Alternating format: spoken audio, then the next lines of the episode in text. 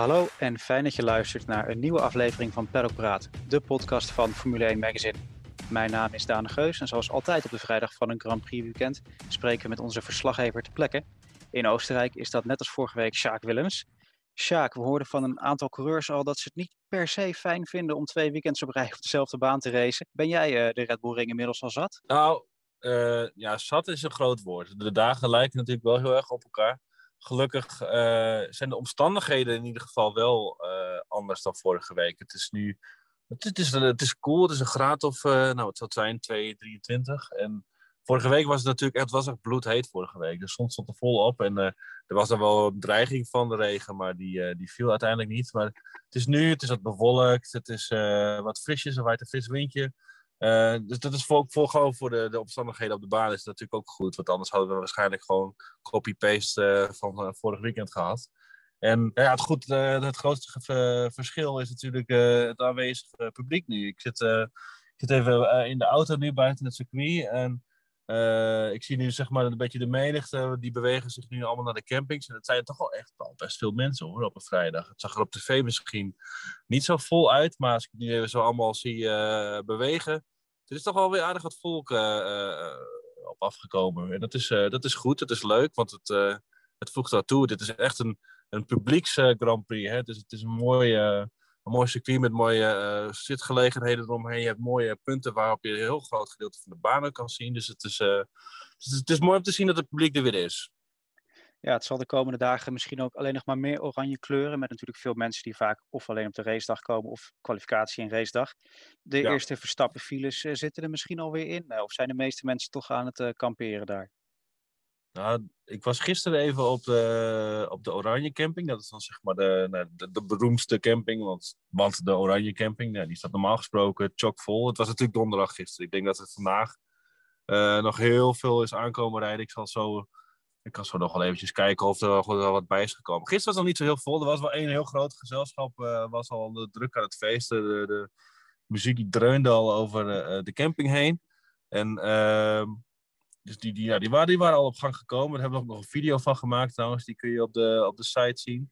Maar uh, er zal nog ongetwijfeld zal er nog heel veel bij komen. Ik denk dat uh, volgens mij verwachten de organisatie toch wel meer dan 100.000 mensen voor het weekend. Uh, het, het, zal wel weer een oranje feest worden, denk ik. Ja. ja, de grote vraag is er natuurlijk of al die oranje fans ook iets te vieren krijgen. Ehm, Max Verstappen ja. was er na de vrijdag niet helemaal gerust op, geloof ik. Hè? Want Mercedes was toch wel een stapje sterker, had hij de indruk. Nou, ja, er is vandaag natuurlijk uh, ten eerste er is geoefend met die nieuwe band van Pirelli. Hè, die ze vanaf volgende Grand Prix gaan gebruiken. Een, een, band die robuuster en steviger is. En die dus nou ja, toestanden zoals we in Baku hebben gezien uh, moet voorkomen. Daarnaast zijn de, de compounds ook anders dit, dit weekend. We rijden een compound zachter. Dus alle, hè, wat vorige week de hard was, is deze week de medium. Of nee, dan moet ik het goed zeggen. Wat vorige week de medium was, is deze week hard. Ja, nu zeg ik het goed. Exact. En uh, ja, daar vanochtend leek het even alsof Mercedes juist daar problemen mee had. Dat ze helemaal te klaagden veel over bandentemperatuur. Wat je in de, middag, uh, in de middagtraining zag. Hamilton zei dat ook na de hand. We hebben wat aanpassingen gedaan. We hebben ook wat afstellingen van vorige week gebruikt. En uh, dat, dat, dat werkte voor Mercedes. En nou we zijn 1 en 2 in de, in, in de ranglijst vandaag. Het was voor me Verstappen in ieder geval uh, reden om te zeggen, nou, ze zijn sterker geworden, dus we moeten uh, morgen maar zien hoe uh, de, de, kaarten erbij liggen. Hamilton op zijn beurt wijst natuurlijk weer naar de snelheid van Red Bull. Het is een beetje hetzelfde liedje eigenlijk. En je merkt ook dat er binnen Mercedes, volgens mij is er een afspraak van elke keer als we het over de verhoudingen hebben in het veld, dan moeten we het over die motor hebben van, van Red Bull. Toto Wolff die begon er ook over. Uh, de, de, de, de, Honda is superieur op dit moment. En Hamilton hameren er ook maar weer op. Uh, zij pakken die, uh, die snelheid op het rechte stuk. Dus het is een beetje een herhaling van zetten wat dat betreft.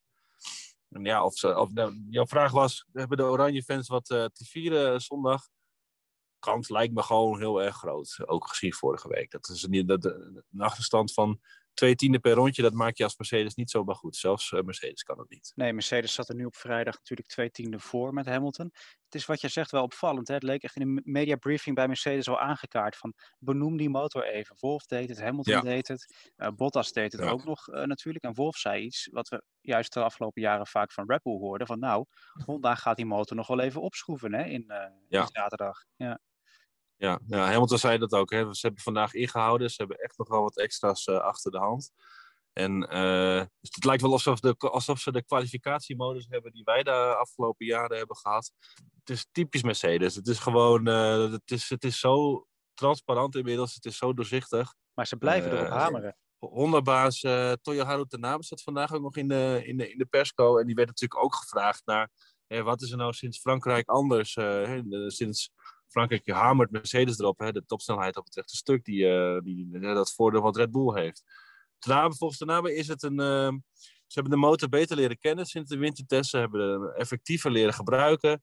Ze hebben de, de, de toepassing van de, de extra energie die je opvangt door de remmen, de kinetische energie die, en de elektrische energie, die weten ze beter te benutten. En daardoor zouden dus Red Bull volgens Tanabe een, uh, een voordeel hebben of, in ieder geval meer pk's tot zijn beschikking hebben.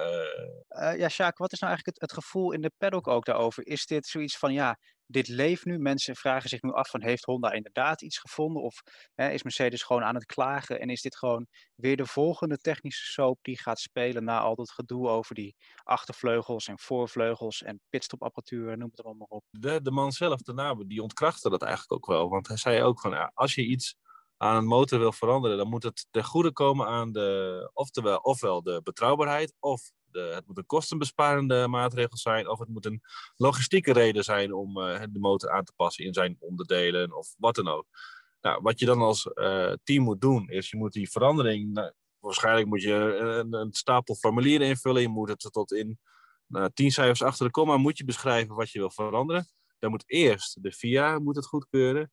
En dan moeten nog de andere motorfabrikanten, dus Mercedes, uh, Renault en Ferrari, moeten het nou, een, een zegen geven. En dus voordat je iets aan die motor kan veranderen, gaat er al zoveel ogen uh, overheen voordat het goed wordt gekeurd. Dus daar valt gewoon niet mee te sjoemelen, al dus te nabe. En die maatregel, dat was ook nog een mooi steekje onder, onder water van hem.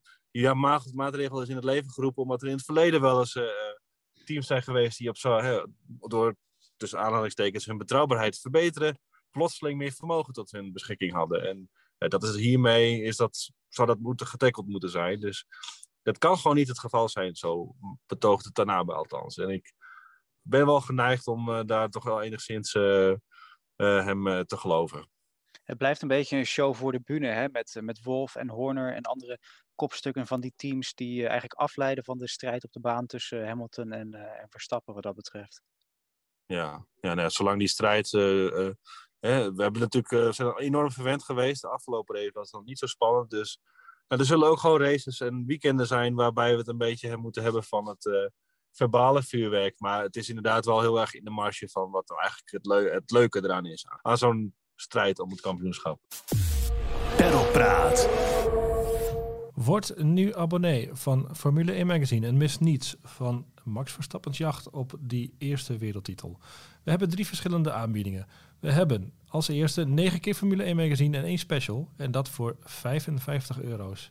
Dan krijg je ook nog de gratis preview special van 2021 erbij. En nog eens twee kaarten voor het Official F1 Racing Center in Utrecht. Je kan ook gaan voor de 18 keer Formule 1 Magazine en drie specials. Ook weer diezelfde twee kaarten voor het Formule 1 Racing Center en de preview special gratis. En dat voor een totaalprijs van 89 euro en 99 centen. Dan is er ook nog het anderhalf jaar abonnement. Dezelfde twee kaarten voor het Formule 1 Racing Center. Die preview special, 27 keer Formule 1 Magazine. En dat alles voor 118 euro en 50 cent. Voor deze aanbiedingen ga je naar formule1.nl. Rechtsboven staat daar een grote groene knop. Abonneren. Klik daarop en registreer je als een nieuwste abonnee van ons prachtige magazine. Formule 1. Praat. Ja, er was natuurlijk ook nog een soort van ander motornieuws. Er is namelijk een soort motortop op de Red Bull Ring dit weekend. En uh, Behalve dat natuurlijk Mercedes, Ferrari en Renault daar aansluiten. En Red Bull dat natuurlijk zelf de Honda-motoren gaat, uh, gaat runnen vanaf volgend jaar. Uh, schijnen ook nog twee nieuwe gasten aan te sluiten daar toch, uh, Sjaak, of niet? Ja, Audi en Porsche die, die schrijven daarbij aan. Opvallend is natuurlijk wel dat zij allebei onderdeel zijn van de Volkswagen groep. Dus ja, welk stickertje er dan op eventueel een motor zou komen, dat lijkt me nog even de vraag.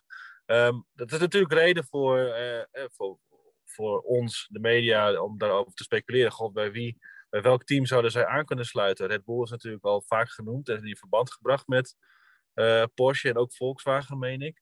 Um, ja, die zetten nu natuurlijk hun eigen uh, motortak op. Dus het lijkt me niet dat zij op korte termijn dan daar weer de stekker uit zouden trekken om vervolgens in zee te gaan met een, nou ja, als klantenteam met een Audi of Porsche. Dus ja, ze schrijven daarbij aan. Daar worden natuurlijk uh, zaken als de, de motorformule worden daar besproken.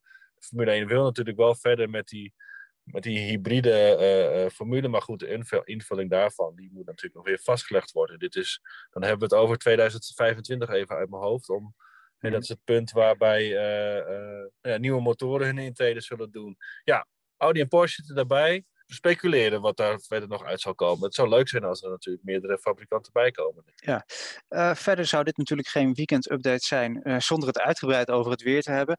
Uh, vorig jaar, weer, ja. vorige week kwamen we toch een beetje van een koude kermis thuis. Hè? Iedereen hoopte op die regen, die kwam maar niet. Vandaag vielen er geloof ik een paar druppeltjes, maar ik denk niet dat jij je paraplu nodig hebt gehad, Sjaak, of wel? Nee, nee. Nee, vorige week regende het juist toen wij het op de vrijdag over het weer hadden. Dat was uiteindelijk ook de enige regenbui van het weekend, volgens mij. Maar uh, tijdens de vrije training net, hè, de tweede sessie, viel er inderdaad een paar spetters. Er werd hier en daar wat geglibberd. Hamilton die, uh, die kwam nog even in het grind terecht. Stroll die had nog één of twee uitstapjes, maar daar bleef het volgens mij allemaal wel bij. Ja, voor de zaterdag wordt er in ieder geval zon verwacht. En voor de zondag staat er dan weer 70% uh, eh, kans op regen. Nou goed, wat ik net zei, hè, dat hadden we vorige week vrijdag ook. En die bui die bleef als het ware naast het circuit hangen en er viel ook niks uit. En dat kwam pas aan het eind van de dag. Uiteindelijk wordt het pas duidelijk als we, uh, als, als, als, we op zondag om drie uur naar boven kijken, komt de regen uit. Want het is heel lastig voorspellen of we nou uiteindelijk boven dat ene stukje nou waar dat circuit ligt, of daar dan uiteindelijk een bui zal vallen voor nu, uh, ik ga geen voorspelling doen of het gaat regenen. Want het is gewoon uh, als naar het casino gaan, denk ik. ja, dankjewel Sjaak voor jouw bijdrage vanuit Oostenrijk. Dat was het dan weer wat ons betreft voor deze aflevering van Paddock Praat. Voor al het laatste nieuws hou je natuurlijk Formule1.nl en onze sociale kanalen in de gaten. Op Formule1.nl vind je tijdens het weekend natuurlijk ook ons live blog Mocht je bijvoorbeeld langs het hockeyveld staan, de Tour de France kijken of bij de schoonouders op familie zijn, dan biedt dat altijd wel een mooie uitkomst. Wij zijn er verder maandag weer met een nieuwe aflevering van Paddock Praat. Bedankt. Paddock Praat.